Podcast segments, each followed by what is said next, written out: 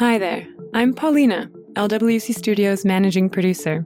Lend me your ear for a minute. The Supreme Court's decision to repeal Roe v. Wade devastated me and many of my colleagues in podcasting. It continues to be important that we stand together in supporting a person's right to choose. That's why I'm participating in the Listen to Women Coalition. It's a group of audio creators dedicated to uplifting and creating pro choice content. We've launched a merch campaign with 100% of proceeds going to the National Network of Abortion Funds. You can find a link to Listen to Women on LWC Studios Twitter at LWC Studios. Buy a t shirt, wear it to your next hang, to go to a live podcast show, and on the way to the polls. And tell a friend. Thanks.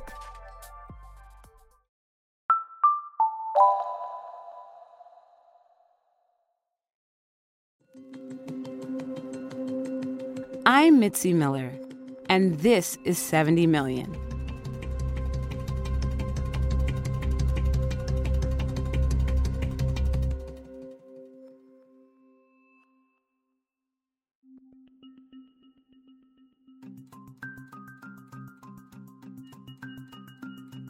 Prosecutors hold immense power in the criminal justice system.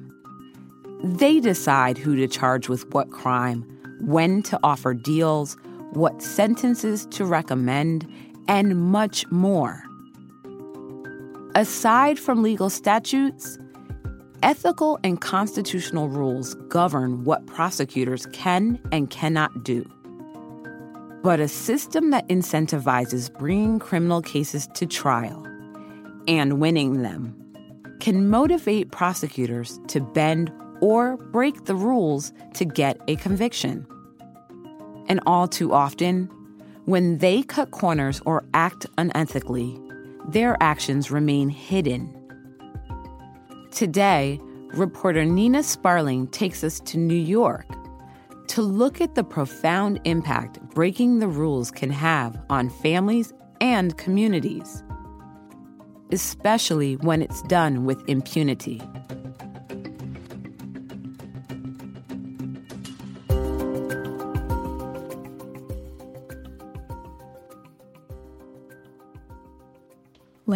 And Clinton Turner live on the third floor of a low rise, red brick apartment building in Kew Gardens Hills, Queens.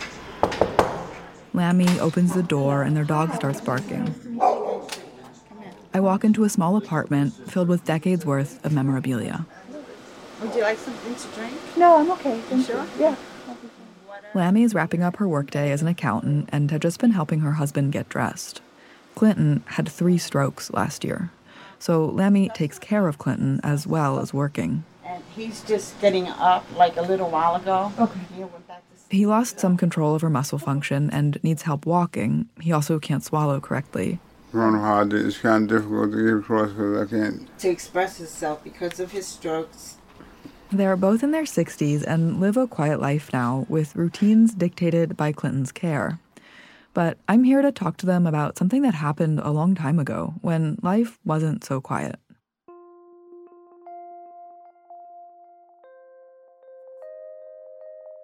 It was just crazy. It was a crazy, confusing time.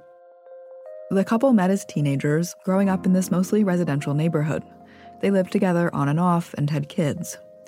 This was in the 1980s, the height of the crack cocaine epidemic. Garden Hills at the time, back then it was referred to as the ghetto. Crack was rampant in the street. It was a crazy era. Everyone was using drugs that I knew. Clinton got caught up too. First, he was just using, but that eventually turned into something more like selling. People would come up in the projects just to buy drugs and ask you to like be a middleman for them. In 1987, he met a tall white guy named William Clark and became his middleman. Maybe a couple of times they got high together. After a while, William just wanted it to himself. Clinton says that at a certain point, William started taking the drugs without paying. So Clinton began to cut the crack with breadcrumbs or grits and keep some of it for himself. One night that October, William noticed, and the two got into an argument. I guess he wanted what he was paying for, and him needing it like he did, gave him fake drugs. So he got angry, he got mad. The morning after they fought, William called the police and told them he'd just been robbed. When they came, he mentioned Clinton's nickname at the time, Scroogey. He eventually told the police two different stories about how Clinton had robbed him at knife point, neither of which was true. The police brought Clinton in, and William picked him out of a lineup. Clinton was arrested, and the case went to trial. Clinton and his attorney wanted to make sure the jury would get the full picture, so they asked the prosecution to disclose whether anyone they planned to call to testify had a criminal record. That included William. Clinton asked for his record immediately because, you know, coming up and doing things like that, you know you have a record just as bad. Court documents show the prosecutor never answered the request. So William's criminal record never entered the courtroom, and Clinton's defense lawyer never got to review it. The prosecutor took him and made him look like someone just out there. He said he didn't drink, he didn't smoke, he he was just in the nightclub just watching somebody or visiting friends, but he just so happened to be in the neighborhood. The prosecutor in the case, Jesse Sligh, asked William in court if he'd ever been arrested or convicted of a crime. William responded no to both questions. He also testified at another point that he'd never used drugs, didn't know Clinton, and had never been to Clinton's building. But with Clinton, they had his record before him because he had a lengthy record. He had um, little miscellaneous stuff, nothing really that bad. All he, he had maybe a, a drug sale because he had a drug habit. And so for to support his habit, you know, he had to do that.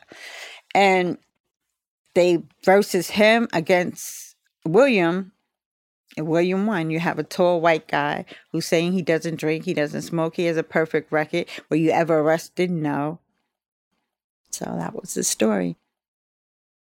Clinton was honest about his criminal record and explained the two had gotten into an argument the night before. There were no eyewitnesses, alibi witnesses, or police lab results. The jury believed William.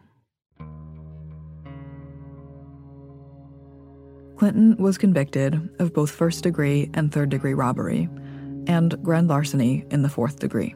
They offered Clinton a cop out, and I was like, no, because you didn't do this. Like, that's a serious charge. We knew what happened.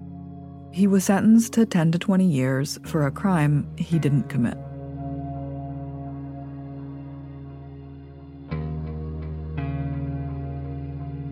When prosecutor Jesse Sligh didn't respond to Clinton's lawyer's request for Williams' record, he broke what's called the Brady Rule, which dates back to a really important Supreme Court case from 1963 called Brady v. Maryland.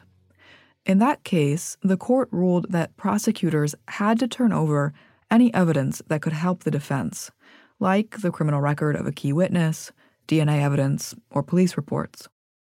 Brady violations are one of the most common ways that prosecutors break the rules. Violations like this have been a factor in almost half of all wrongful convictions involving official misconduct in the United States. Mistakes do happen. Innocent people are convicted, and they tend to be convicted most often when evidence is concealed from the jury. That's Joel Rudin, a criminal defense attorney who focuses on cases involving a wrongful conviction.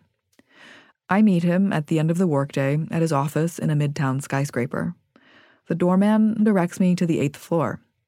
Rudin, a middle aged man with a precise and measured demeanor, has made uncovering prosecutorial misconduct something of a specialty. The problem is that prosecutors sometimes uh, want to play judge, jury, and, and executioner. But if prosecutors, of all people, don't play by the rules, then how can they expect everyone else in society to play by the rules? Like police officers, prosecutors are often assumed to be telling the truth and abiding by the law. And because of the power they hold when prosecutors make mistakes or deliberately break the rules, it can have catastrophic consequences on people's lives. A 2020 review of national data found that prosecutors committed misconduct in 30% of wrongful convictions, and that the rate of misconduct overall was higher in the most serious cases. Still, almost never uh, does anything happen to them. There have been a handful of cases of truly extreme cases where something has happened, but 98% of the time, nothing happens. I couldn't verify that 98% number, but through court discovery, Rudin found a pattern where DA's offices in New York had rarely, if ever, disciplined or reprimanded prosecutors for their actions. In some cases, prosecutors who commit misconduct actually rise through the ranks at the office. Reporting from Gothamist found that 14 Queens prosecutors got promoted or kept high ranking positions despite court findings of misconduct. That's what happened with Jesse Sligh. Before he retired in 2020, he worked as the executive assistant district attorney, one of the highest ranks in the DA's office. There is a process to make sure attorneys are following the rules. The disciplinary system established by the, the courts in New York State, there's a grievance committee um, or disciplinary committee of each of the four judicial departments in New York State. The committees are part of the appellate court. They're made up of both paid staff attorneys and volunteers who review and investigate complaints and they're empowered to enact consequences, from privately reprimanding a lawyer to petitioning the court to suspend their law license or disbar them. They review the behavior of lawyers, including prosecutors, and they have a history of disciplining prosecutors extremely rarely. And that's a major uh, cause of concern as well, because prosecutors know not only that they won't be disciplined by their own office, but they won't be disciplined by the courts.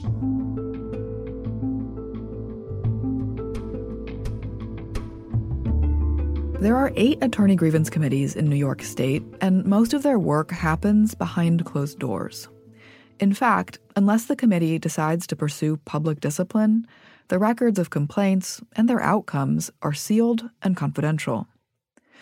It's pretty rare for anyone to file a complaint against a prosecutor, and Joel Rudin says criminal defense attorneys don't file formal complaints because they have to face off against prosecutors in court or negotiate plea bargains, and they fear retribution for the people they represent.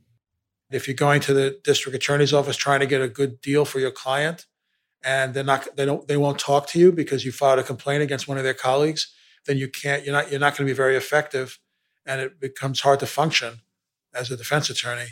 Rudin says the disincentive to file complaints and the opaqueness of the process create a system that lets prosecutors get away with breaking the rules.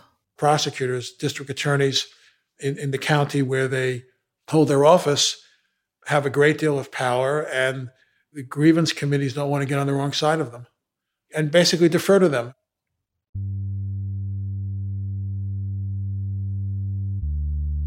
For far too long, it's kind of been an open secret within the legal community that, you know, prosecutors can wield their power, can commit acts of misconduct, and not be held to account for it. That's Nicole Smith Futrell, co director of the Defenders Clinic at the City University of New York's Law School. What we see in this system is that prosecutors have such an enormous amount of power. You know, the way that they wield that power often impacts Black people, Brown people, immigrants, low income communities, very often of color. Futrell is part of a group of law professors and activists who are trying to push the criminal justice system to hold prosecutors accountable for their role in creating that inequality. Futrell and her colleagues, they call themselves Accountability New York, have filed 21 complaints about prosecutors from the Queens District Attorney's Office. And they picked Queens for a reason. Queens has sort of developed a reputation over the years as being particularly egregious when it comes to misconduct. And not just sort of on an individual level, but on a more office wide or systemic level. One target of these complaints was the prosecutor in Clinton Turner's case, Jesse Sligh. You know, we don't know any of the prosecutors personally. We haven't been personally involved in any of the cases, but you can just go and research in terms of judicial decisions where there has been a finding by a court that a prosecutor has done something that amounts to misconduct. This is true of Clinton's case. A judge in a federal court found that because Sligh never provided William Clark's criminal record, he committed a harmful violation of the Constitution. Accountability New York partnered with the nonprofit Civil Rights Corps to comb through court decisions and to find these kinds of cases. It is very clear cut, right? This is a court that has analyzed all of the facts and how things occurred and made a finding that there was misconduct that happened. Despite these explicit findings, none of the prosecutors Accountability New York has filed complaints against has faced any public discipline for their actions. And because so much of the accountability process happens in secret, it's difficult to say whether or not they were disciplined privately. That sort of allows the process to keep happening, that where people are, you know, committing misconduct, doing things that they know to be wrong that have a really negative impact on a person's criminal case, and to, you know, basically get away with it without any consequence.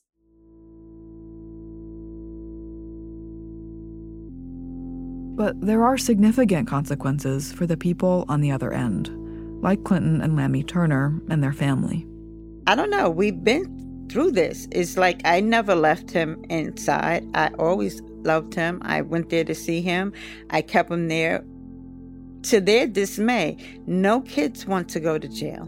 Like, you know, going up there. Initially, I told them their father was at school because, you know, until, you know, they knew what it was. Eventually, they figured it out. Clinton started his prison sentence at Elmira State Prison in western New York, a four hour drive from Kew Gardens Hills. He stopped using inside and started fighting his conviction. Once he got his head clear and the drugs out of his system, it was on. After Clinton started his incarceration, the couple thought they had a way out. Lamy ran into William Clark in Queens. She told William that Clinton was in prison for the robbery he'd never committed. When William learned that, he said he'd try to help. He told me his record. He was like, Yes, I do have a record. William told Lamy about his prior arrests, and then. He went and signed an affidavit for me, and then I took him. And what, did, what did the affidavit say? It said that. What did that affidavit say? That you never robbed him? Record. Huh? Yes. That you never robbed him, right? Yeah. And that, you know, was all drug related. Clinton and Lamy hoped the affidavit would be enough to build a case to overturn his conviction, but it wasn't. They tried for years to get his conviction vacated, but their motions failed. So Clinton stayed in prison until being released on parole in 1997. When he returned home to Queens, he tried once again to clear his name in federal court. Finally, a judge decided to pursue the case. And for the first time, the courts forced the DA to turn over William Clark's criminal record. In 2004, more than 15 years after his incarceration, Clinton's name was cleared.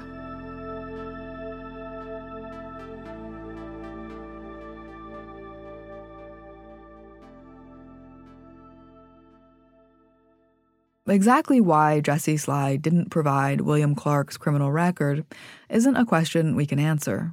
We reached out to him through an intermediary, and he wasn't available for an interview before this episode went to publication.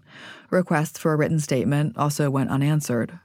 The Queen's DA's office also declined requests for an interview or a statement. But I was able to talk to a man who used to work there. I am. Yeah. Jeff, you have someone here. Oh, okay, coming. Jeff Schwartz or Jeffrey T. Schwartz, if you want to be formal. I'm an attorney. My office is in Manhattan.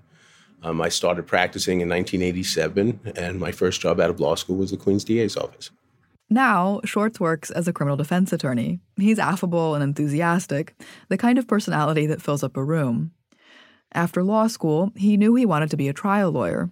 So before he went into private practice, he worked at the Queen's DA's office for six years.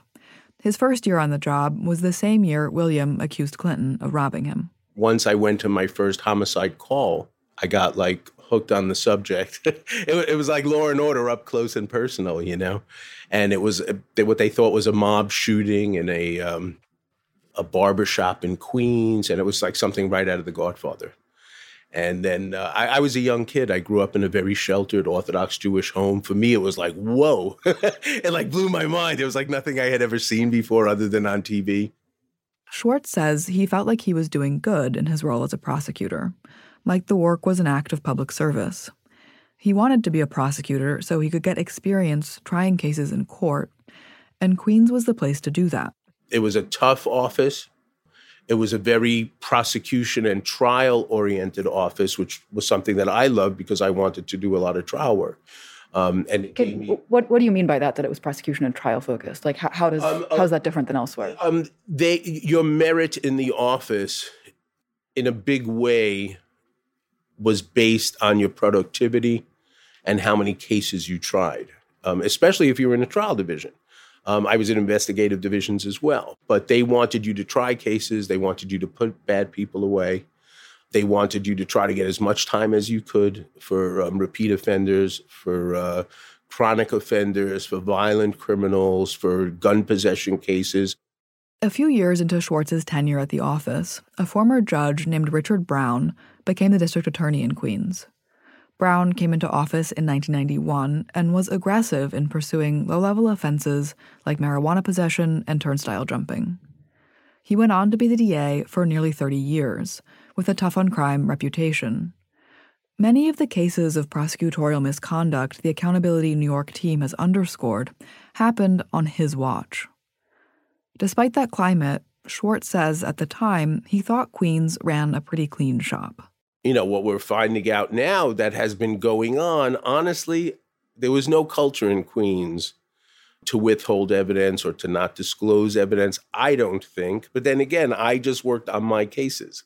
Schwartz seems bemused by what Accountability New York is doing. I, for one, would not judge someone from their worst moment. You know, it, you know, you do one screw up, it's not your whole career, and it might not have even been a screw up at the time. Many of the people the complaints reference are former colleagues, and he counts Jesse Sligh, the prosecutor in Clinton Turner's case, as a close friend. I know him well. He's a personal friend. He's a man of God. He's an activist in the community. He is the last guy on the planet that would ever knowingly do something improper or withhold evidence. He's the last guy. Intentional or not, failing to disclose evidence and other kinds of misconduct means that innocent people can end up in prison.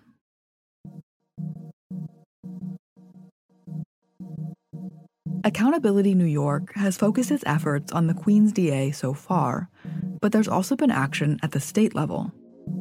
NBC4 covered the initial effort back in 2015. This year, the New York State Legislature is considering a bill to create a commission on prosecutorial conduct the 11 member body would publicly reprimand problem prosecutors or even have them suspended. When we have a system. This is when the New York State legislature started talking about creating the first Commission on Prosecutorial Conduct in the country. Despite opposition from district attorneys across the state, including Queens DA Richard Brown, former Governor Andrew Cuomo signed the bill to create it in 2018. Shortly after, the New York State District Attorneys Association sued, arguing it was unconstitutional. They won their case, and a judge struck down the law that would have created the commission. Lawmakers rewrote the bill, and it moved through the legislature again, and it passed in 2021. But state representatives who supported the initial bill say it's useless in its current iteration as a purely advisory body with no independent power. Here's Assemblymember Eric Dilan, who represents parts of Brooklyn, speaking at the State Assembly. Say that in light of all the wrongful convictions that have happened, uh, that this panel uh, was very much needed and very important. I believe it's been watered down to a point where its effectiveness would be very minimal.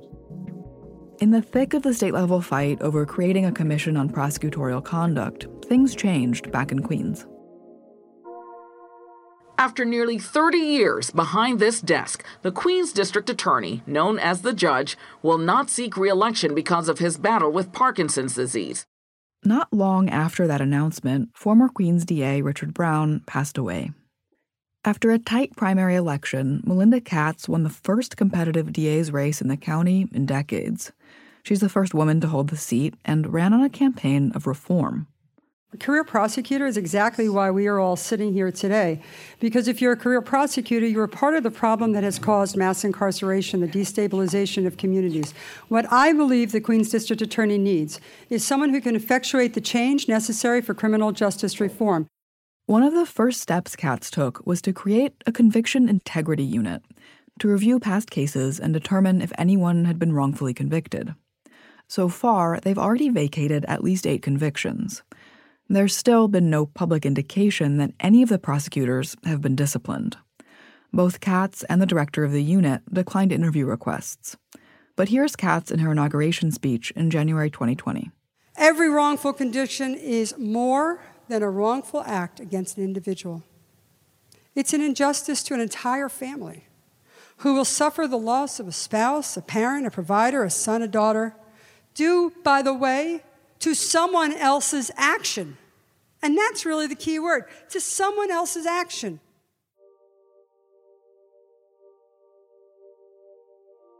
The toll incarceration takes on a family is something Clinton and Lamy know well. When he was released, Clinton came back to a changed home. My sons were incarcerated. It was my first time both of them was incarcerated when he came home. Lamy's talking about their two oldest sons, the ones who were born before Clinton's wrongful conviction. They both went to prison as teenagers. Clinton found resuming a normal life was challenging.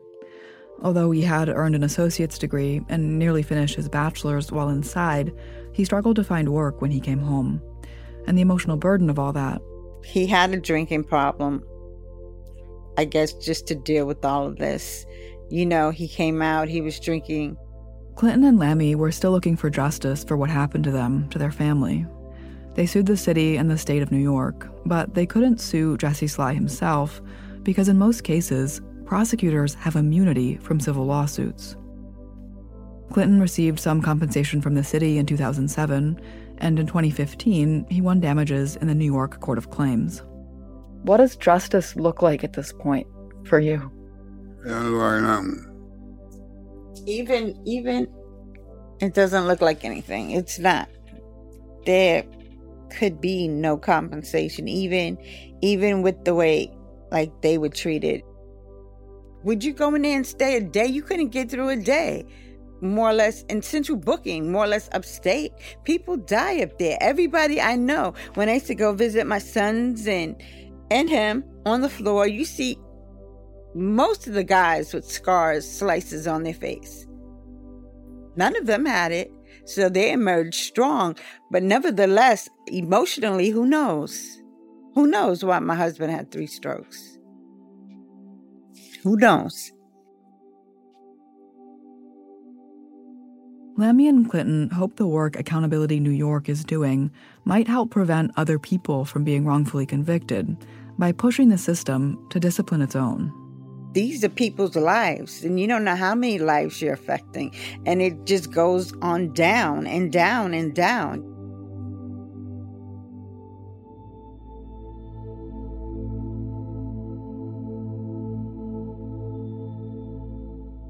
Here's law professor Nicole Smith Futrell again.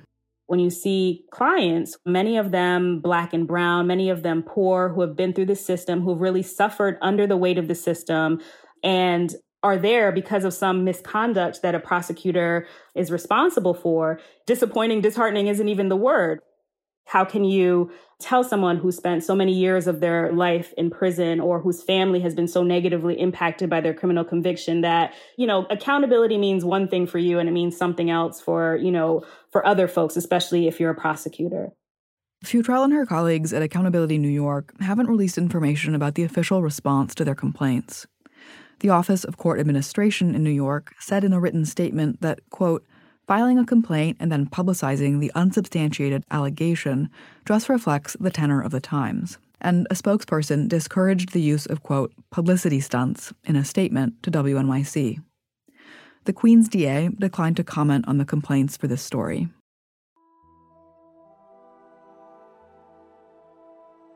Futrell and her colleagues acknowledge the work they're doing is just one approach to changing how prosecutors do their jobs. Really, what they'd like to see is the approach to prosecution shift altogether. our system is designed in such a way where prosecutors are so far removed from the people that they are accusing of these offenses that they have really no idea the impact that their little, you know, loose statement on summation or their, you know, very intentional action of withholding a piece of evidence, they just they have no real connection to what impact that will have on somebody's life. Accountability for misconduct is part of that, but they'd also like to see DA's offices recognize that a tough on crime attitude isn't necessarily the best way to build safer communities. They are charged with getting convictions, locking people up, or making sure that people are punished. You know, that very design in and of itself, I think, just lends itself to creating instances of misconduct. I would love to imagine a different kind of world or system where that's, you know, not how we operate and that's not where we come from because I, I just don't think there's any easy answer to say okay yeah if we just you know train people more show them some of these judicial decisions so they know what somebody else did so they won't do that you know i don't think that goes far enough Futrell and her colleagues are keeping that big goal in mind for the long term. In the meantime, they'll keep pushing for more accountability in New York City first, and eventually across the state.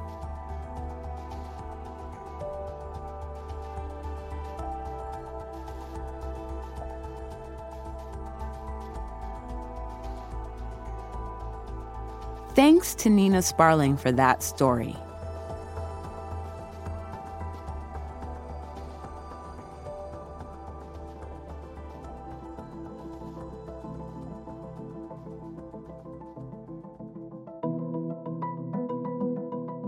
For more information, toolkits, and to download the annotated transcript for this episode, visit 70millionpod.com. 70 Million is an open source podcast because we believe we are all part of the solution. We encourage you to use our episodes and supporting materials in your classrooms, organizations, and anywhere they can make an impact. You may rebroadcast parts of or entire episodes of our four seasons without permission. Just please drop us a line so we can keep track. 70 million is made possible by a grant from the Safety and Justice Challenge at the MacArthur Foundation and is produced by LWC Studios. Jen Xian edited this episode. Elizabeth Nakano is our sound designer. Emma Forbes is our staff writer, and Michelle Baker is our photo editor. Mark Betancourt is our lead fact checker. Cedric Wilson is our lead producer. Juleyka Lantigua is the creator and executive producer. I'm Mitzi Miller. Thank you for listening.